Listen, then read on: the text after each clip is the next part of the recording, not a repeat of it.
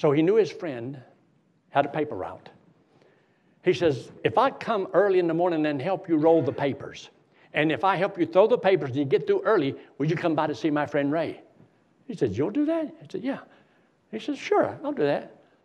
So they got up that morning and they went and threw papers. Ray usually gets up about four o'clock in the morning. And behind his bed was like a bookcase.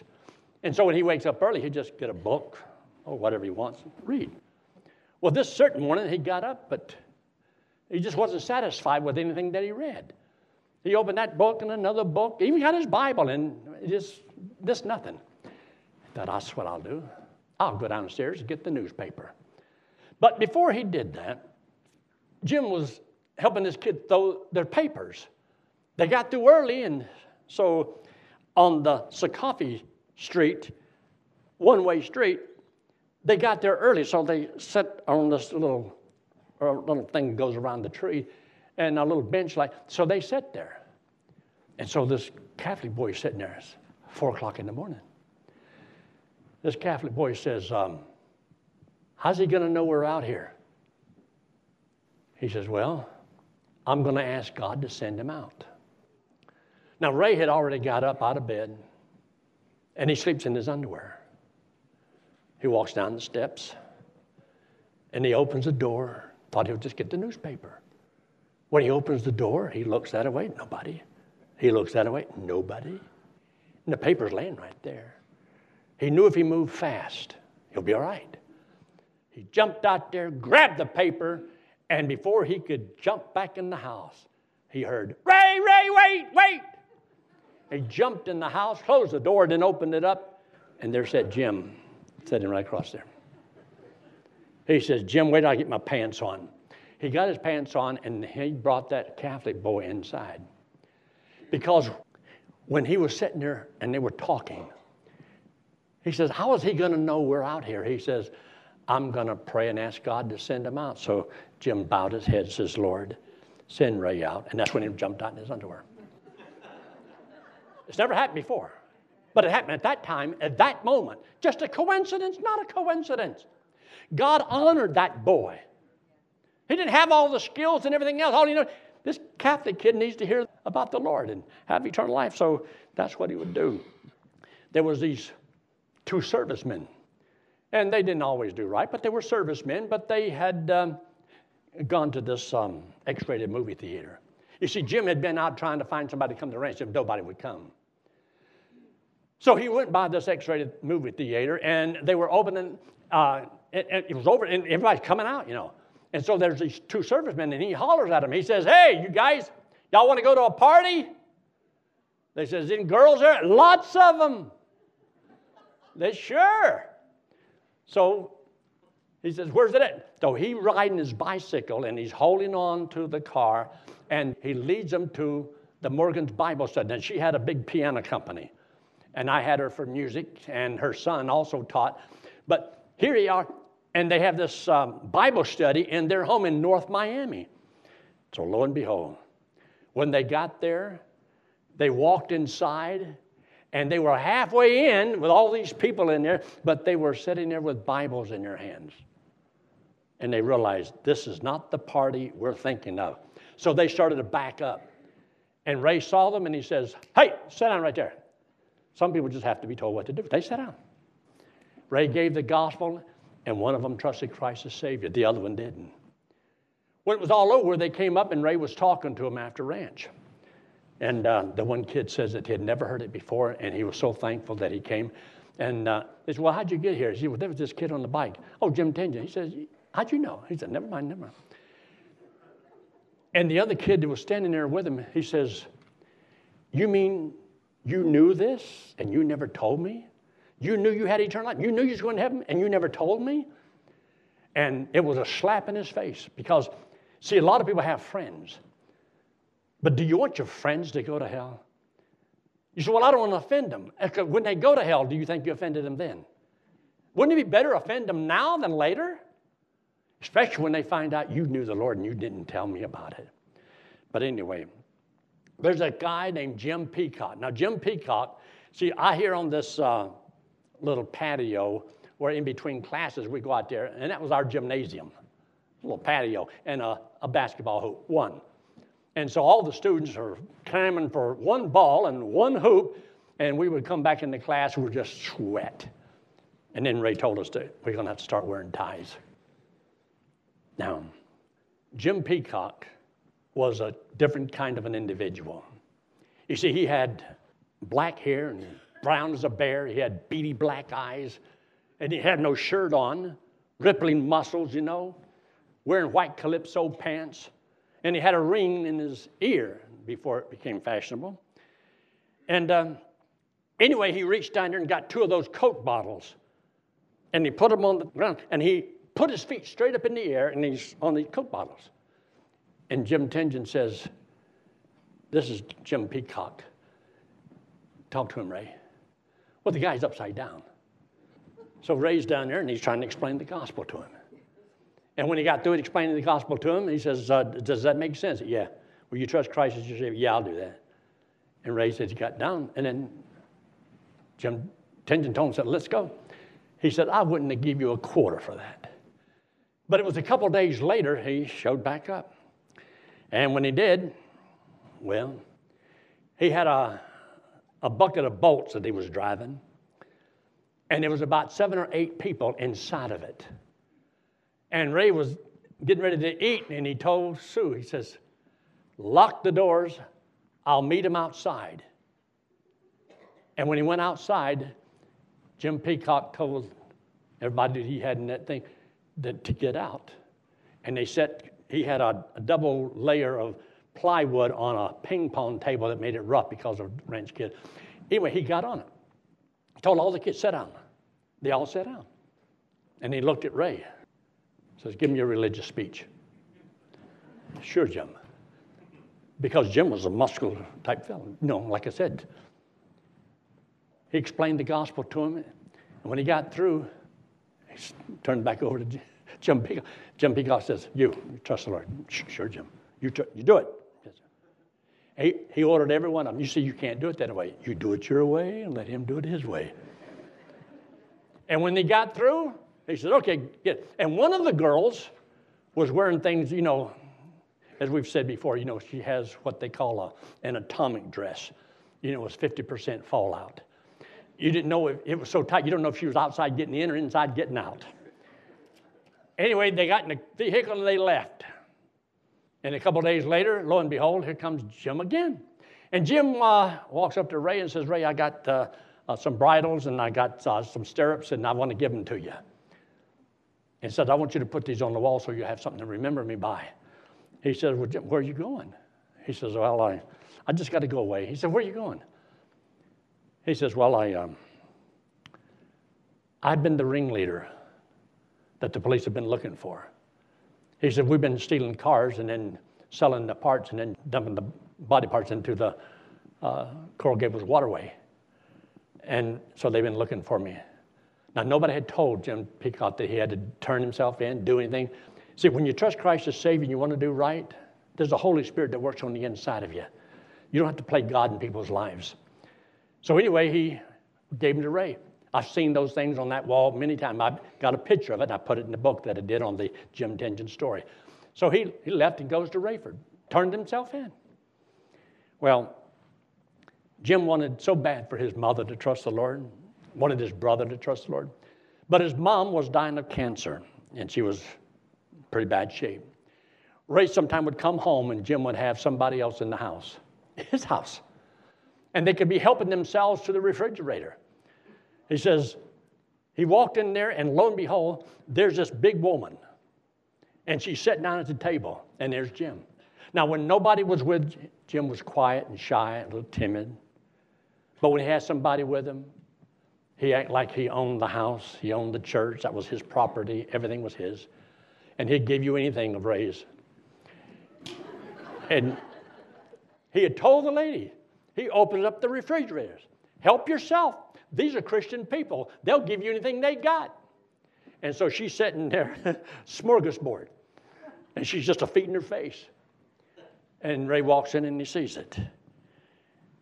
And then one day he was eating some pork chops and getting ready to eat. And this uh, Jim Tingen walks up and says, Ray, he said, Would you come and talk to my mom? Mom, mom's sick. She's very bad. He says, Ray, Jim, when I get a chance, I'll go by and see your mom. He says, Ray, won't you come now? So Ray went ahead and got on his motorcycle and he got on the back and they went over to his house, which was in the worst part of town, the old Coca Cola plant area. And so when he got up, he says the house was a shack. And that's where Jim lived.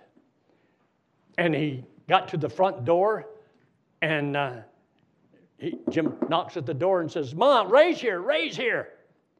He thought God had arrived. And he could hear her. She was in bed. She's sick, has no whiskey, kind of a voice. She says, I don't care who's here. Nobody's coming in this house. So Ray thought, I missed a pork chops. And so he's pleaded. Jim got down and he ran around the back door, and, and Ray could hear Jim in there talking to him. Mom, please let him come in. Please let him come in, Ma. He just wants to talk to you. Let him have a word of prayer. Just a word of prayer. So Ray Mrs. Tingen, if you think your house is a mess, you ought to see mine. Let me come in, just have a word of prayer. Well, all right, if you can stand the mess. He went in. Of course, after about an hour, she trusted Christ as her Savior. Jim was thrilled to death, so glad that she had finally trusted the Lord.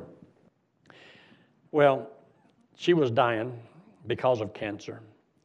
But Jim also wanted his, his brother, Bob, to trust the Lord. But every time he witnessed to Bob, it always beat him up. And so he was trying to figure out a way how can I get my, my brother to trust the Lord?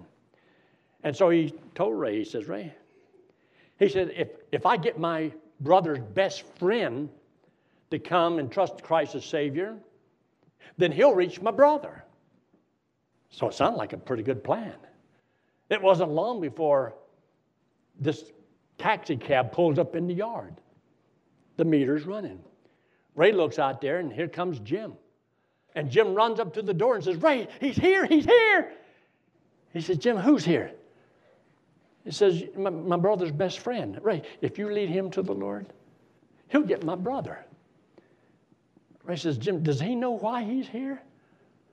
No, if I'd told him, he wouldn't have come.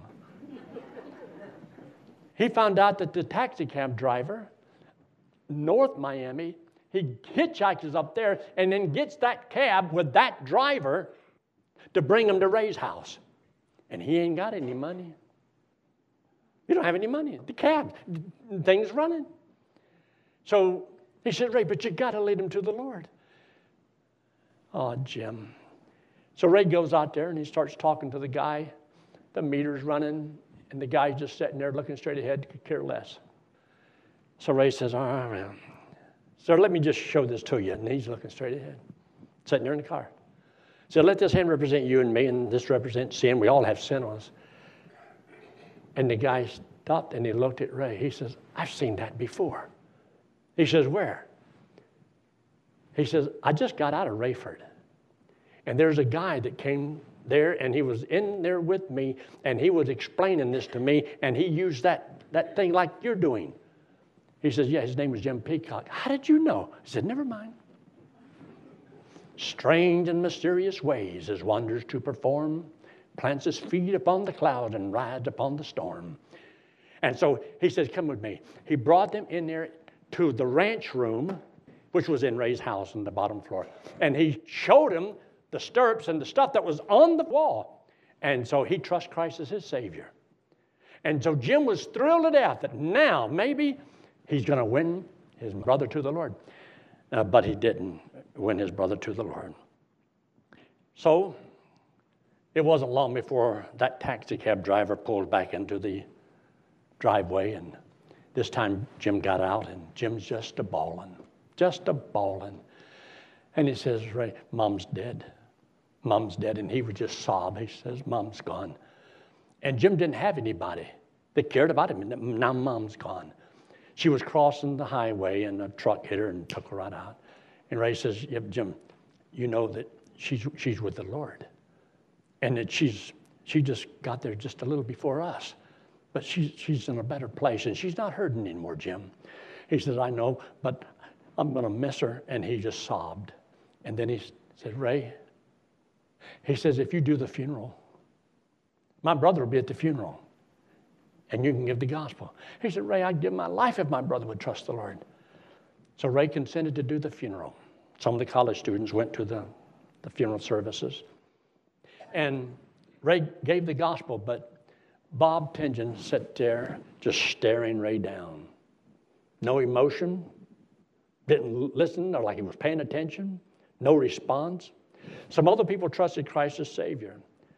But Ray didn't see Jim for a little while, and finally, when he showed up, Jim just stood at the door, and Ray opened the door, and, and Jim's head is bowed. And so he put his hand underneath his chin and lifted his head up. He says, Jim, did your brother do that? He was beat all up. His face is then turned purple and blue and yellow and so forth.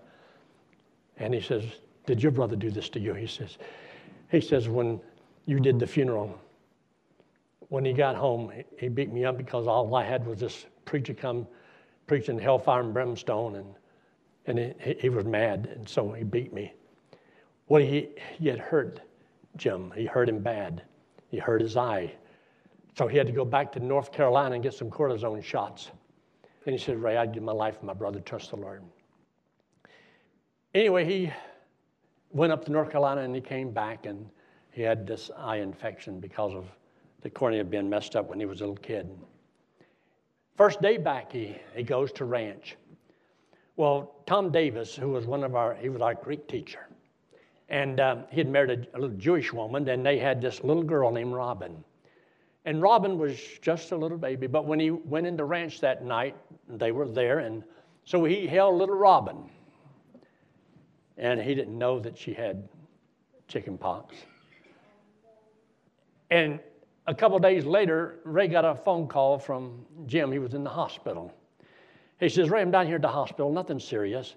He says, but I want you to, eh, would you ask my brother to come see me? He says, Jim, just, just ask him, Ray. Ray says, All right, I'll ask him. But Ray got on his motorcycle and went down to the hospital. And when he got to the hospital, he walked in there, and, and Jim had purple pock marks all over his body. When Ray walked in, he put, pulled it up over himself because he didn't want Ray to see him like that. When Ray got there, he pulled the sheet down and he looked and he says, You could not put your finger anywhere on his body without touching one of those big old purple pock marks. Somehow the cortisone and the chicken pox, it all interacted somehow, and, and he was just covered with it. He said, Ray, I didn't want you to see me like this. He said, did, did, did you call my brother? He says, Yes, I did, Jim. He says, He won't come. He says, You're just putting on. You're not really sick. And he says, This is all an act. He said, Ray, I just give my life, my brother, trust the Lord. Ray had a word of prayer with him, and then he left. And then the uh, doctor at the hospital called Ray and says, If you want to see Jim Tingen alive again, you better get down here quickly. So Ray got on his motorcycle and went down to the hospital. So when he walked in there, there's a nurse at the end of the bed. She saw Ray, she just shook her head. And Jim was like in a coma. He walked over to Jim and he says, Jim, this is Ray. You're stealing a march on me, son. And he started breathing just as normal because before that he couldn't hardly breathe. Just real long, slow breaths. And the nurse's eyes got big. She went out and brought in about two or three more doctors, and they were standing around the bed. So Ray did what he normally does, because they would go to restaurants, and Jim would ask him a question. Ray, can you know you can really have eternal life and know that you're going to heaven when you die? Why, Jim, you sure can. And he'd quote the verse. But he already knew. He was just doing it for other big years. And so he was sitting there and he says, Jim, he says, You know you're still in the march on me, son. He says, You know, when you came out to ranch, you remember, you found out that God loved you. You trusted Christ as your Savior, and you know you have eternal life. You know you're going to heaven when you die. So Ray kept giving the gospel and didn't know if Jim could hear him or not. But all three of them, there was in their room, trusted Christ as Savior, said, Jim, that's three more. Ray didn't know everything was going to happen right after that, but he had prayer and he left. And and Jim passed away. He didn't know that he would get a phone call from his brother, Bob. Bob calls him up and said, Would you do my brother's funeral? He knew you, he loved you, and uh, I know he'd want you to do his funeral. So Ray decided he's going to do the funeral. But he said, I'm going to tell the whole story. And so when he got to the funeral home and he's going to tell the story, he went all the way back to when Jim came and trusted Christ as Savior. He told some of the stories that I've shared with you today. He told about how his mama trusted Christ as Savior and how that Jim had said over and over again, I'd give my life if my brother would trust the Lord. And he says that whenever she died, and I gave that funeral, he says, Jim's brother, and he pointed him right there. He sat there. He went home and he beat this kid. And all he wanted was him to trust Christ as Savior. He says, and he hurt him, and he had to go get some more cortisone shot. And it told the story about what he wanted. And his brother this time was not sitting there defiant, he was weeping like a baby. When Ray gave the invitation, he was the first one to raise his hand to trust Christ as Savior. And Ray said, Jim, that's one more. When he went to the graveside, Bob Tingen walks up to him and says, I am so sorry. I am so sorry. I just didn't understand. I just didn't understand. Anyway, he wound up giving Ray Jim Tingen's Bible that had all the notes in it. In 1975, I had gone down to Florida, and I was with Ray in the office, and uh, Ray asked me, says, um, would you like to go with me to the hospital? I got some visits I got to do. I said, Sure, I go. So we went to the hospital. And he talked to some people, had word of prayer. He said, I got to go down into Miami. He says, uh, You want to ride along? I said, Sure. So we rode along. We got down there, he had to do a funeral service, and he had about four or five more people trust Christ as Savior at the funeral. And then coming out of Miami, we went through North Miami, and he says, I, I got to stop here. I didn't know where he was going. So anyway, he parked the car and we both got out. And it was a cemetery. And we started walking and he got to this gravesite. And this is a tomb of Jim Tingen. And he started talking. He says, I'd rather be a Jim Tingen any day and be used of the Lord like this kid's been used. And it's hard for people to believe that this is true. But I watched Ray Stanford start bawling. And he cried. And he got on his knees. And he sobbed. And he laid across that grave. And he wept like a baby. Because he's told that story so many times. And watched so many kids dedicate their life to serve the Lord. You see, Jim wasn't that brilliant. He didn't have any talent and abilities. But he lived for one main thing. And he died when he was about 18 years old the same year that I trusted the Lord. I told that story one time in Colorado about 35 years ago.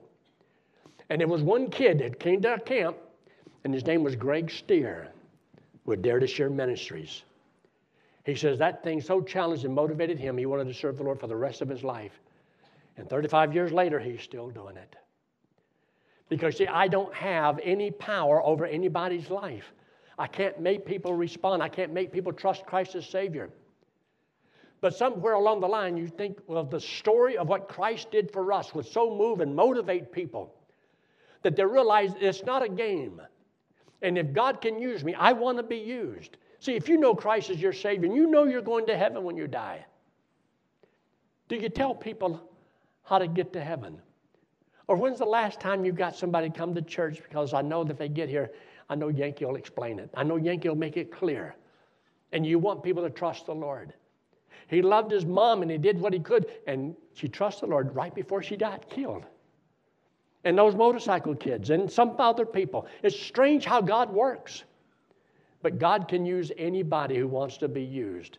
And all God's looking for is a bunch of dedicated nobodies who, as the Bible says, can be used of God that no flesh should glory in his presence. God just wants somebody humble enough to say, Lord, use me. Whatever way, however, I just want to be used. Now look up here. This is you and me. This is sin. We all have sin on us. God loves us. He loves us. And He hates our sin because our sin separates us from the Lord. See, God says the wages of sin is death. We have to pay. But to go to heaven, you have to be perfect as righteous as God, and none of us are. So God says you can't save yourself. You need a Savior. This hand represents Jesus Christ. He's the Lord God in the flesh. He came into the world because He loves us, hates our sin. So He took all the sin of all the world and paid for it on the cross and came back from the dead and says, The only thing you have to do to go to heaven is believe He did it for you. Can't get it any simpler than that. He offers you eternal life. If I offered you this microphone and you accept it, you'd have a microphone. Offered you my wallet and you accept it, you'd have an empty wallet. And if you have never trusted Christ as your Savior, but if you trusted Him as your Savior today, He would give you eternal life. And you can know that you're going to heaven whenever you die. Let's pray, shall we? Heads bowed, eyes closed, no one looking around. If you're watching by internet or if you're here in the auditorium, I am not God. I can't save you. This church cannot save you. But would you right now, right where you are, say, Preacher, I don't understand it all, but I believe that when Christ died, He died for me. And I'm going to trust Him right now as my Savior. I want to trust Him to take me to heaven when I die. And friend, I'm not going to have you forward. Like I said, I'm not going to embarrass you, but right where you're saying, if what I said made sense, I'd like to know, and I'd like to have prayer for you. So I'm going to ask you, would you just slip your hand up very quickly and put it right back down and say, Yes, pray for me. I will trust Christ as my Savior this morning. I want to be certain of going to heaven. Is there anyone at all? Just slip it up very quickly and put it right back down. Anyone at all? Yes, God bless you. Anyone else? It's a decision that you can make right where you are. And if you trust Christ right now as your Savior, He gives you right now eternal life. And you can know that when you get up to leave, you know you're going to heaven. You that already know Christ as your Savior, would you say, Lord, I'm your child? I know I'm going to heaven. And if Jim Tingen can tell people and get them out, I want you to use me in whatever way you can, wherever. Wouldn't you do that? With heads bowed and eyes closed, I'm not going to ask you to stand up or come forward. I'm not going to embarrass you, but right where you are, in the quietness of this moment, would you say, Yes, I want to be used of God? I want God to use me. Would you just slip your hand up very quickly? Yes, God bless you. A lot of hands all over. Yes, God bless you. I appreciate that. Anyone else? Just slip it up very quickly, put it right back down. Our Father, we thank you so much for all you've done for us and for these that indicated that, Lord, they, they want to be used. They're your children. Use them, Lord, for your honor and glory. And we thank you for all you've done for us. We ask your blessings upon the food now in Christ's name. Amen.